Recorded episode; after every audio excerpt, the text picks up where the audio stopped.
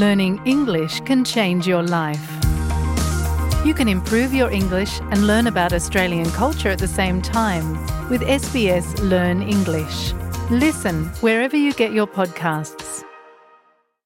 Quý vị đang nghe SBS tiếng Việt. Sức khỏe tình dục là một phần của cuộc sống và đời sống sức khỏe của mỗi người. Nó không chỉ dừng lại ở quan hệ tình dục, thụ thai và mang thai. Giáo dục giới tính bao gồm các khía cạnh trong sự phát triển của một đứa trẻ đến tuổi trưởng thành, chăm sóc cơ thể và những cảm xúc thân mật và tình cảm yêu thương. Nó cũng là nền tảng của cách duy trì các mối quan hệ một cách tích cực và lành mạnh. Sức khỏe tình dục được giảng dạy trên khắp các trường học của Úc, từ cấp mầm non cho đến cuối năm lớp 12. Giáo trình quốc gia dựa trên lý thuyết phát triển ở trẻ em, theo đó xem xét các giai đoạn trưởng thành về mặt thể chất, tình cảm và tâm lý của con người. Renee West là cố vấn trung học tại Bộ Giáo dục New South Wales. Cô cho biết chương trình giảng dạy của Úc đã được thiết kế theo các tiêu chuẩn khoa học quốc tế.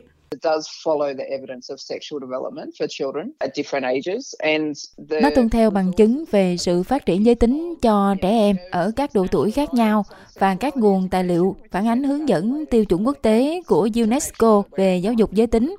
Những tài liệu này đã được đánh giá trong nhiều thập niên để bảo đảm rằng chúng tôi đi theo các tiêu chuẩn và những gì nên được dạy, cũng như bảo đảm rằng nó bao gồm tất cả học sinh trong lớp học. Ở trường mẫu giáo, trẻ em bắt đầu bằng cách học tên chính xác cho các bộ phận cơ thể và chức năng của chúng. Khi chúng lớn hơn, các bài học tiến tới những đề tài về thụ thai và mang thai.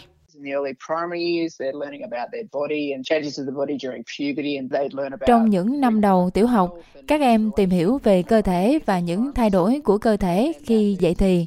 Các em sẽ học về sức khỏe sinh sản và kinh nguyệt trong những năm cuối cấp tiểu học. Sau đó chuyển sang trung học, nơi các em bắt đầu tìm hiểu thêm về các hành vi tình dục, việc mang thai, các phương pháp tránh thai, các bệnh lây nhiễm qua đường tình dục.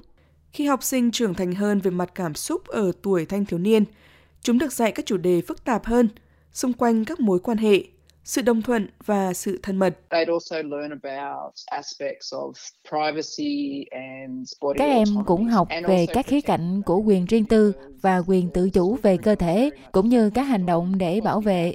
Chương trình giảng dạy của trường tập trung rất nhiều vào kết quả tích cực cho học sinh, và do đó những gì các em đang học là hiểu về cơ thể của mình, cách mà cơ thể hoạt động và vai trò của các em trong một mối quan hệ khi các em đi qua những giai đoạn khác nhau trong cuộc đời.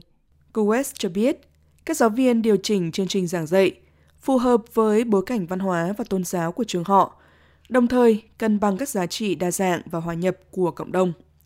Các trường học ở New South Wales thường thông báo cho phụ huynh khi họ giảng dạy các chủ đề liên quan đến tình dục, cũng như cách mà họ sẽ làm điều đó.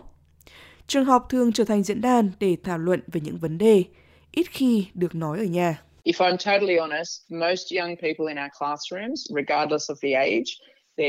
Theo tôi, hầu hết những người trẻ tuổi trong lớp học của chúng tôi, bất kể tuổi tác, họ đều tò mò và họ chỉ muốn biết rằng những gì đang xảy ra với cơ thể của họ là bình thường và những người khác cũng đang trải qua điều đó. Một trong những bằng chứng mà chúng tôi nhận thấy được là việc giáo dục tình dục hiệu quả thực sự làm trì hoãn việc bắt đầu quan hệ tình dục. Vì vậy, nếu như chúng ta có thể dạy càng sớm và càng nhiều, thì họ càng có nhiều thông tin và họ đưa ra quyết định tốt hơn. Kathy Zematis cũng làm việc cho Bộ Giáo dục New South Wales, với tư cách là giám đốc chương trình giảng dạy cho học sinh trung học. Cô nói rằng điều quan trọng là cha mẹ phải cung cấp một không gian an toàn để nói về tình dục ở nhà.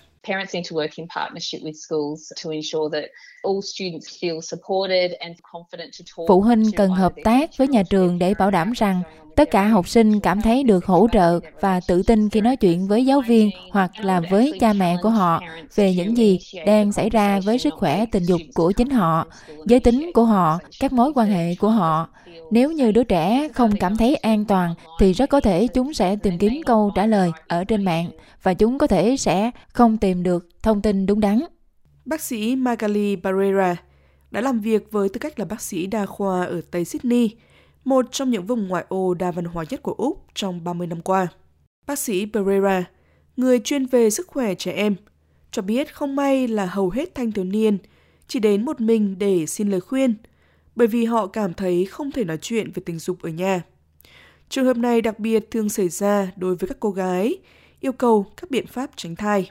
For girls to talk openly with their parents about sexual education. Rất hiếm khi các bạn gái trẻ nói chuyện cởi mở với cha mẹ về giáo dục giới tính. Tôi không biết đó có phải là do họ xấu hổ, do thành kiến văn hóa hay là lý do nào khác. Nhưng khi tôi hỏi, cháu đã nói với mẹ về điều đó chưa? Hầu hết họ đều trả lời rằng, tất nhiên là chưa rồi, cháu thích nói chuyện với cô hơn. Bác sĩ Barrera cho biết, các nam thiếu niên cũng tự mình đến hỏi ý kiến của cô. Thế nhưng họ thường yêu cầu các loại thông tin khác nhau. Họ đến bởi vì họ muốn kiểm tra các bệnh lây truyền qua đường tình dục STD để xem liệu họ có bị gì hay không sau khi quan hệ tình dục với một cô gái. Và tôi nói, hãy nhớ rằng thuốc tránh thai sẽ tránh thai, nhưng nó sẽ không ngăn cản được việc lây nhiễm bệnh qua đường tình dục.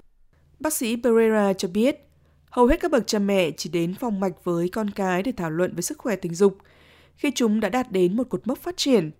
Thí dụ như khi con gái có kinh nguyệt lần đầu tiên, khi con trai lần đầu làm ướt bộ đồ ngủ, khi các em bắt đầu thủ dâm hoặc khi trải qua các vấn đề liên quan đến tuổi dậy thì. Vậy thì làm thế nào để cha mẹ có thể vượt qua những nỗi lo ngại, e thẹn và thảo luận về vấn đề sức khỏe tình dục với con cái của mình? Bác sĩ Barrera khuyên nên giữ mọi thứ đơn giản và trung thực để tránh gây hiểu lầm.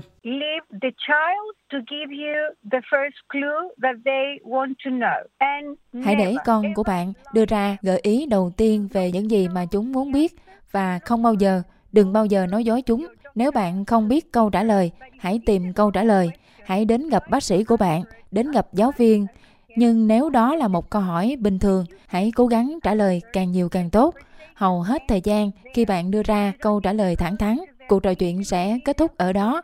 Bạn không cần phải đi sâu vào chi tiết của quan hệ tình dục. Vậy còn có những nguồn thông tin đáng tin cậy nào mà cha mẹ có thể tiếp cận? Derek McCormack là giám đốc của mạng lưới nuôi dạy trẻ em, một tổ chức độc lập do chính phủ tài trợ, chuyên phát triển các nguồn thông tin trực tuyến về nuôi dạy con cái.